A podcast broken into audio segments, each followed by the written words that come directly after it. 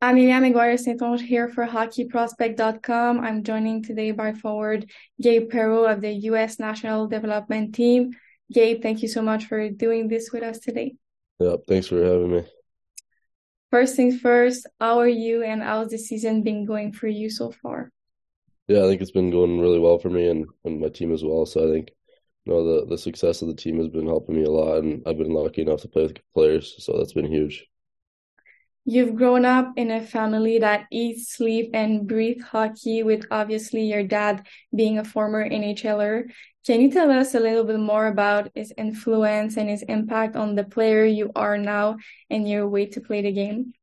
Yeah, it's been huge. I think he was my coach pretty much my entire time growing up. So I think having him to give me little tips and stuff like that has been huge. I mean, he's pretty much taught me everything I know today.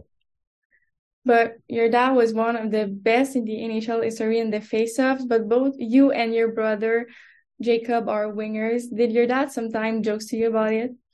Yeah, he always, he still takes face-offs with us and stuff like that. But I think, growing up, me and my brother are both always wingers, so I think it was different. But I think he still tries to teach us stuff with face-offs because we take them every once in a while. And a part of your dad, are there any NHL players you loved watching play when you were young, players you tried to model your game at? Yeah, there's two. I think growing up in Chicago, I always watched Patrick Kane. I think trying to add little things from his game to mine. And then now I try to watch a lot of Trevor Zegras. I mean, he's so creative and competitive. So I think if I can model my game after him, it's pretty cool.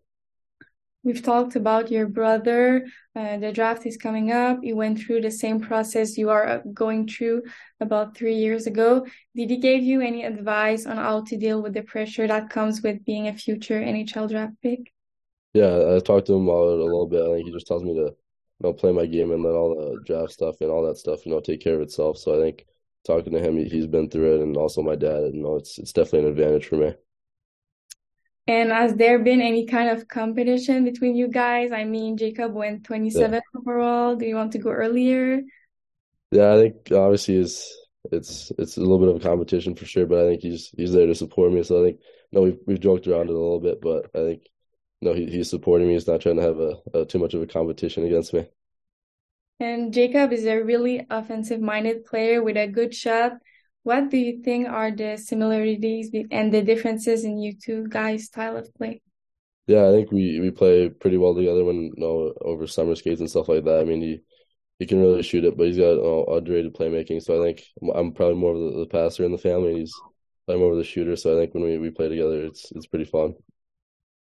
Now let's talk about your season with the U.S. National Development Team. Your line with other NHL draft prospect Will Smith and Ryan Leonard has been really good. What explains you guys' success? How is it to play with those two guys? Yeah, I think obviously those two guys are pretty special players. I mean, they make my job pretty easy. So I think with Will, he's so skilled and so smart, so he brings a lot of that to the table. And I think me and him think pretty similar. And then Ryan, on the other hand, I mean, he's with his speed, shot, and skill, it's a pretty lethal combo. So I think we all bring our little thing to the line, which helps us contribute. And you three might play with each other for a couple more years, as you are all going to Boston College next year. Did having both Leonard and Smith choosing Boston was a huge factor in your decision? Yeah, it was definitely part of the decision. I think when I went there, I fell in love with the campus and the facilities, and I really like the coaching staff as well. But I'm really close to those two guys and all the BC guys on the team, so that definitely played a factor for sure.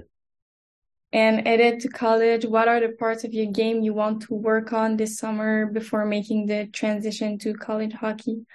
Yeah, I think the biggest thing is I need to keep adding on weight and and strength. So I think I'm going to try to get in the gym more and not skate as much as what I've been trying to do. And then another thing I've been trying to work on is my separation speed. And finally, with the NHL draft coming up, what do you think you have improved the most in your game if you compare to last season? Yeah, I think I definitely got bigger and stronger this summer, so I think my skating improved a little bit, but I think I can still get better in that area. And then I've been trying to work on my shot a lot over the summer, which I think has definitely paid off so far.